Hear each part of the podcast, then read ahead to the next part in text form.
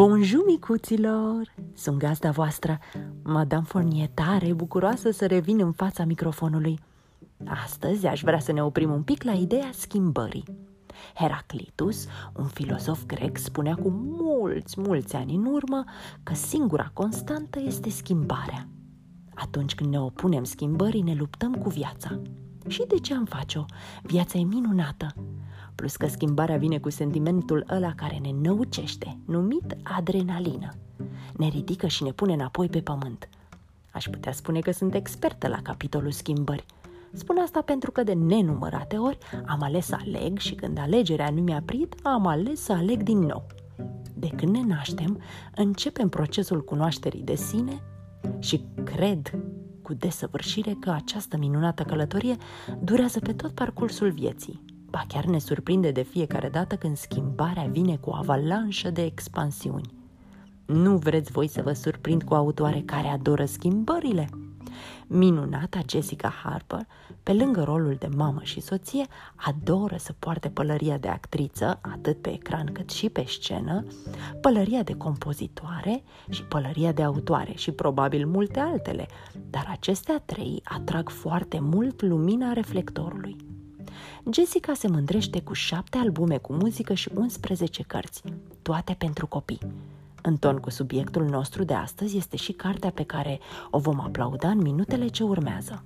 A Place Called Kindergarten, care pe mine m-a mișcat tare. La fel și pe Matias, fiul meu, care în curând va merge la grădiniță.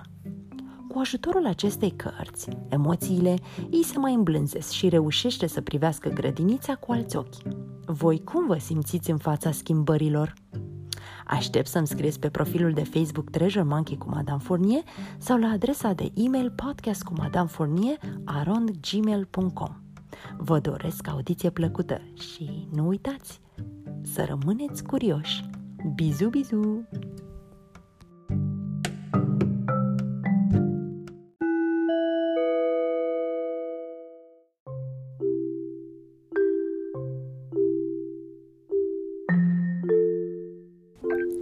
Astăzi citim A Place Called Kindergarten, o poveste scrisă de Jessica Harper. The animals in the barn were happy. The sun was rising over the oak tree, and it was time for Tommy the boy to come down from the big house. He came every day. He'd bring the horse an apple and rub his dumple nose. He'd feed the sheep a biscuit and scratch her woolly back. He'd give the hen some corn and watch her sort and peck at the kernels.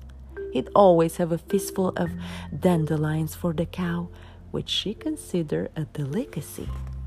Sometimes Tommy would sing to them a song about working on the railroad, and he'd throw his ball against the wall over and over, which they found soothing. He always talked to them like humans, which made them feel important. On this particular day, however, Tommy did not appear at the usual time. Where can he be? asked the horse. I can't imagine, said the sheep. He always comes, whined the hen. Where on earth is he? wondered the cow. Just then the dog wandered by the barn animals didn't like the dog much because he stole their food and barked an awful lot, but he knew what went on in the big house. Hey, where's Tommy today?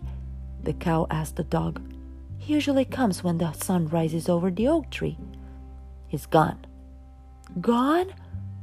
exclaimed the sheep.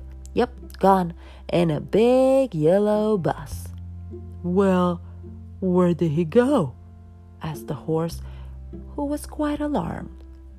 I heard them talking. The dog yawned. He went to a place called Kindergarten. Kindergarten? Where's that? said the barn animals almost all at once. Search me. The dog scratched an ear. The animals burst into wondered conversation. Where is kindergarten? What does it look like? What will happen to Tommy there? Will he ever come back? The sun had risen way past the oak tree and even past the barn, and still Tommy did not come. The animals were quiet, pretending to be calm. The horse, who was the tallest, picked out the window every two or three minutes. The cow patrolled the door, the sheep listened for boy sized footsteps, and the hen paced in circles.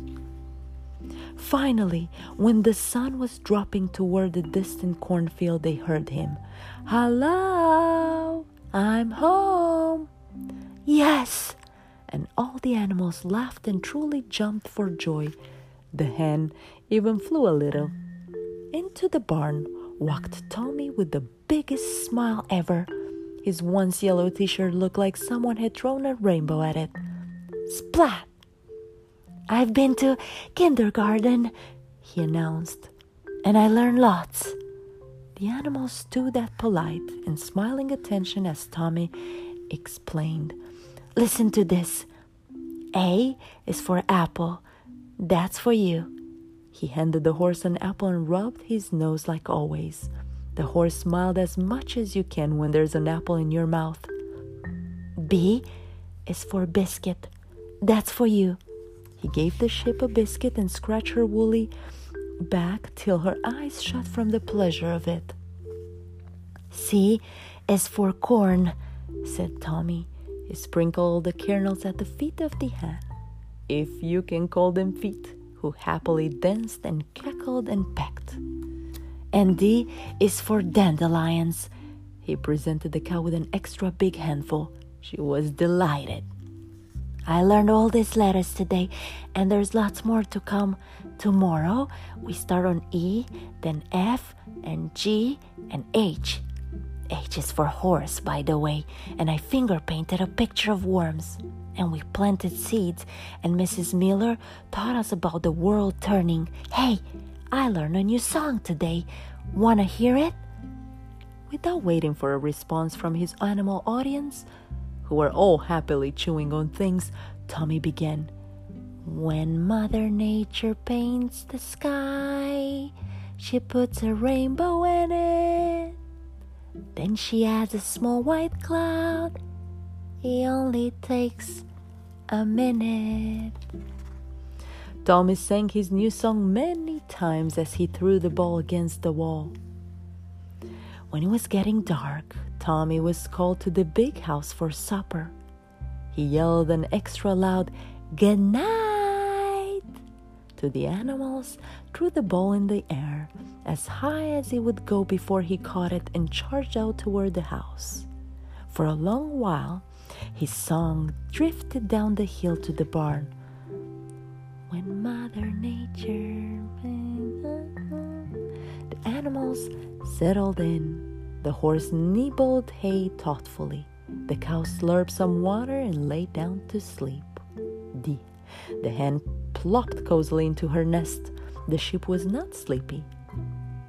What do you suppose comes after H? she asked.